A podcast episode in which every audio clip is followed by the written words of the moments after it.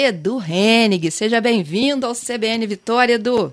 Fernanda, tudo bem? Que honra poder participar com você num dia tão importante, num momento tão significativo e recebendo esse convite de você, uma pessoa admirável, com capacidade de controlar essa história da notícia todas as manhãs pela CBN. Isso não é para qualquer um, não, viu? Ô, Edu, a gente tem o prazer de tê-lo aqui conosco, porque você faz parte do histórico, né, da rádio no Espírito Santo. As pessoas talvez te conheçam da televisão, da música, mas Edu também, olha, começou não, a vida dele não. no eu rádio. Acho, eu acho que se eu comecei minha vida profissional no rádio, no estúdio, né? Isso aí. Eu costumava, eu costumava, até brincar dizendo que eu acordava cedo e minha mãe me catucava para eu estudar e falava: meu filho, levanta cedo. O, o estudo é tudo na vida. E eu ouvi estúdio. E aí entrei no estúdio e não saí mais. O rádio é, é mágico, né? Agora o rádio está mais competitivo. O rádio era mais romântico. O rádio era mais mais leve. Hoje os números da, do Ibope, os números das pesquisas determinaram um ritmo muito frenético para o rádio, né? Normal, faz parte dos tempos, né? A questão do departamento comercial, do marketing, isso tudo faz parte de um todo. Mas o, o rádio é um grande companheiro, sempre foi um grande companheiro, já foi ameaçado de morte algumas vezes, né? Ah, vai chegar a televisão, o rádio vai morrer. Ah, vai chegar a internet, o rádio está morto. Ah, chegou o jornal, pouco tempo de vida. Quer dizer, o rádio passou e, e cada vez mais forte, e nos últimos tempos ele veio ganhando uma força muito grande, principalmente com uma a segmentação, por exemplo, a CBN, uma emissora que toca notícia. Então você vai ali, sintoniza numa rádio de notícia e sabe o que você vai esperar ali. Você acompanha, a, a, adianta, antecipa fatos que estarão no telejornal das 8 horas da noite. E você tem essa possibilidade de, através de outros avanços tecnológicos, como, por exemplo, ouvir rádio através do aplicativo do celular, você bota um fonezinho de ouvido, está fazendo alguma coisa e está levando o rádio com você durante todo o processo do dia. Né?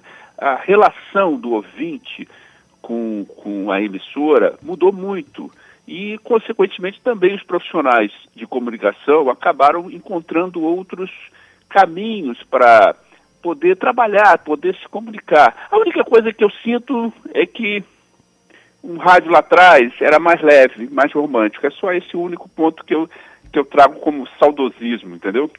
Ó, e por falar em saudosismo, a gente vai contar um pouco da evolução da música, da forma de ouvir música, viu?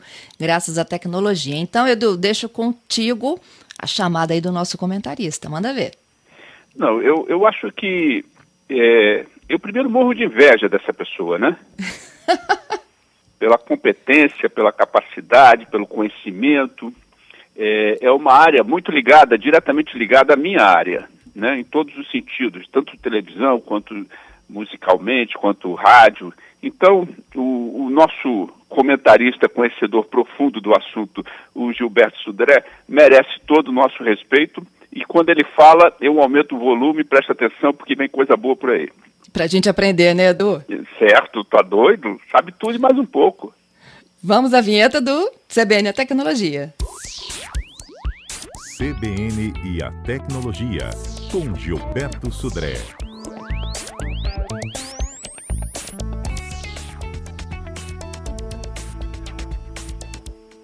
Vem chegando, Gilberto. Vamos interagir aqui com o Edu Hennig hoje, hein? Bom dia, Edu. Obrigado pelas palavras carinhosas. É um prazer estar com você aqui, né, compartilhando aqui o rádio, que é um, é uma, um veículo também que eu assim já gostava antes como ouvinte, agora como participante da rádio. É um grande prazer, uma grande honra para mim. Bom dia, Fernanda também, minha, minha amiga.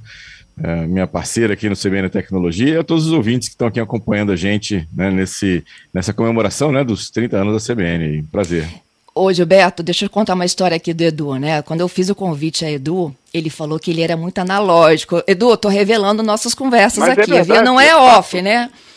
E aí eu falei assim, não se preocupa não, porque eu também sou, entendeu? Eu, eu tenho uma dificuldade imensa com a tecnologia.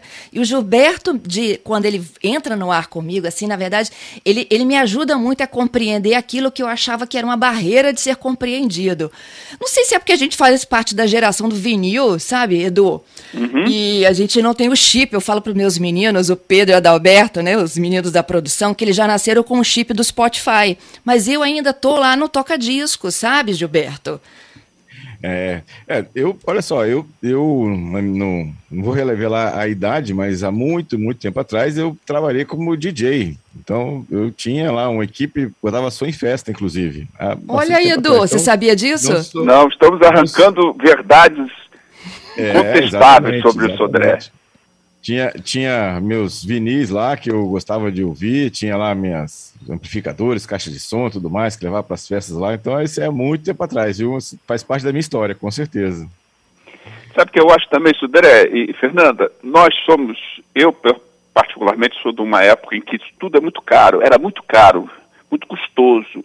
Então, se você trabalhasse com equipamento de forma errada, ele estragava e você não tinha condição de comprar outro. Isso vale de em todos os sentidos. Hoje, a tecnologia está mais acessível, mais leve, mais barata. Então, se. E essa molecada que está chegando e, e, e e apertando o botão, eles não têm medo de destruir o equipamento. Eles não têm medo de fazer uma, uma, um, um processo operacional que trave o equipamento. A gente tem. A gente sabe quanto custa, ou quanto custou para a gente a evolução da tecnologia ao longo desses últimos anos. Então, eu tenho, às vezes, muito receio de de apertar alguma coisa, entrar num sistema, de trazer um. E isso me dá uma travada na questão. Eu também. é, isso eu tenho medo. Agora, eu não posso, de jeito nenhum, Gilberto nem Fernanda, dizer o seguinte. Que isso é um erro, não é um erro da humanidade. Hoje, por exemplo, na área da música, vamos falar um pouco da área musical. É, a área da música teve uma evolução estupenda gigantesca em função de algumas mudanças tecnológicas, né? A gente vê aí que uh, há pouco tempo o artista ele, ele, estava obrigado a ficar atrelado a uma gravadora. Ele sem a gravadora ele não poderia gravar, é, divulgar, promover, é, fazer com, com, a sua arte um cartão de visitas. Ele, ou quando ele partia para o independente, ele tinha que vender dois carros, um apartamento, um grande terreno para ter dinheiro para gravar um disco. Ou para, além de gravar, promover esse trabalho. Hoje não. Hoje, hoje nós temos grandes sucessos acontecendo com artistas que fizeram seus discos praticamente em cima de um celular e que divulgam através do celular e que promovem, conversam fecham contratos e, e, e são vistos e ouvidos quatro, nos quatro cantos do planeta através do, de, de, equipamentos caseiros, né? estúdios simplórios, que, que, que, com menos de 10 mil reais, por 10 mil reais já estou falando até uma fortuna, é, você consegue fazer um produto ser internacionalmente divulgado. Isso é uma loucura, né? É verdade, assim, acho que a tecnologia popularizou muito, assim, e hoje os equipamentos até, como você falou, é, antigamente eram muito caros, hoje em dia equipamentos são quase descartáveis muitas vezes, assim, você compra o equipamento, ele já tem um prazo de validade, daqui a pouco você vai trocar por um outro, né, isso, e realmente com volume de venda, acabou é, baixando bastante o, o valor né, dessas, dessas, tecnologias e melhorou a qualidade, inclusive, né? Ou seja, não só a questão do preço que ficou mais é, acessível, mas também a qualidade muitas vezes melhorou bastante indiscutível essa questão da qualidade. A gente tem que lembrar que, por exemplo, essa história toda começa, e a gente é bom voltar alguns, alguns capítulos desse livro da tecnologia, lembrando que um tal de Thomas Edison foi o cara que inventou o primeiro dispositivo de gravação e reprodução sonora no mundo, né? Através de um, de um fonógrafo de cilindro, isso em 1887. Olha que loucura isso. E a evolução de 1987 para hoje é, é algo assustador. Né? E nos últimos, é, dos anos 60 para cá, a gente teve uma mudança muito radical a partir do momento do descobrimento da válvula, que mudou todo uhum. o sistema de, de relação de, de propagação de som através das emissoras de rádio ou mesmo de equipamentos, que foi uma, um, grande, um grande elo de, de evolução foi a válvula, e depois, em seguida, o microchip. A válvula e o microchip são dois elementos que a gente não pode esquecer jamais dentro dessa estrutura de, de avanço tecnológico, né? Você, hum. não sei se você concorda comigo. E, e outra coisa, você falou do microchip, desculpa, Gilberto, é, e como as coisas também diminuíram de tamanho, né? Eu estava pensando uhum. aqui naquele aparelho de som que tinha pelo menos três andares, vocês lembram disso? Duas caixas de é. som imensas. E hoje tem o, uma caixinha Bluetooth, né, que toca um som tão poderoso quanto aquela caixona, né, gente? Eu lembro, eu lembro o seguinte, é, uma passagem que aconteceu comigo profissionalmente. Eu fui aqueles gravadores de rolo na, nas rádios e que eu fui botar a mão num gravador de rolo daquele que girava, que você dava stop, mas ele rodava mais uns 20 segundos, igual um maluco lá para você tinha que botar a mão na fita de rolo, rolando ao mesmo tempo para você trocar rapidamente, que você tinha que fazer algum trabalho de sonoplastia. No que eu coloco a mão, o, eu cortei o dedo na, no, na estrutura de rolo. E o técnico, eu reclamei com ele, poxa, isso aqui é uma... Ele, não, rapaz, fica tranquilo, que inventaram um negócio lá no Japão, que vai vir aí, e que vai mudar tudo. Esse todo esse, esse gravador de rolo vai dar numa caixinha pequenininha chamada cassete. Aí eu falei, como? Eu não acreditei que aquele gravador de rolo, aquela sonoridade, aquela qualidade sonora poderia entrar num cassete. E de lá para cá, o que eu vi acontecendo de revolução tecnológica, gravador de rolo, cassete, DAT, videolaser, VHS, é, CD, é, DVD, Blu-ray. Blu-ray, hum, tudo tá velho, comadre. Tudo tá velho. Se você falar que o, que o Blu-ray morreu, não existe mais, que o vinil está voltando agora para uma meia dúzia de malucos como eu, que tem paixão pelo vinil, mas está velho, tudo ca caquético. Hoje você tem uma plataforma musical onde você coloca um disco ali e o cara lá do Japão ouve o seu disco e você lê, vê no, no, no histórico que a cidade que o cara que o cara ouviu o seu disco a, a hora que ele ouviu o disco, quanto tempo ele ficou em cada faixa, qual foi a faixa que ele ouviu inteiro, qual foi o, a música que ele ouviu pela metade. Olha que loucura! Isso tudo era feito através de grandes gravadoras e relatórios que demoravam meses para chegar ao teu artista. E hoje você tem isso com três cliques. É, hoje a gente tem, gente, é, eu sei, é, vinil ocupava espaço, DVD, CD. Hoje está tudo dentro do smartphone né? Exato. A gente tem um mundo da música num clique. O mundo é, da música, da moda, do cinema, do esporte, o, é, é, tá tudo aqui, no, no, no celular à nossa frente. Pois é, aí Gilberto, é a nuvem, não é isso?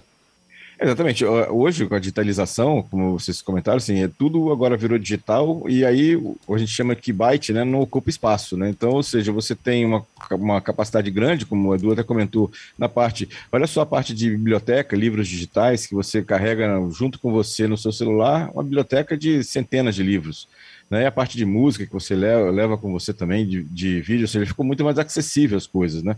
E aquilo que o, que o Edu comentou também, ou seja, de você, é, essa interação direta entre produtor do, do, conteúdo e o consumidor do conteúdo ficou sem intermediários, né? Ou seja, você não tem intermediários mais nisso, nessa questão.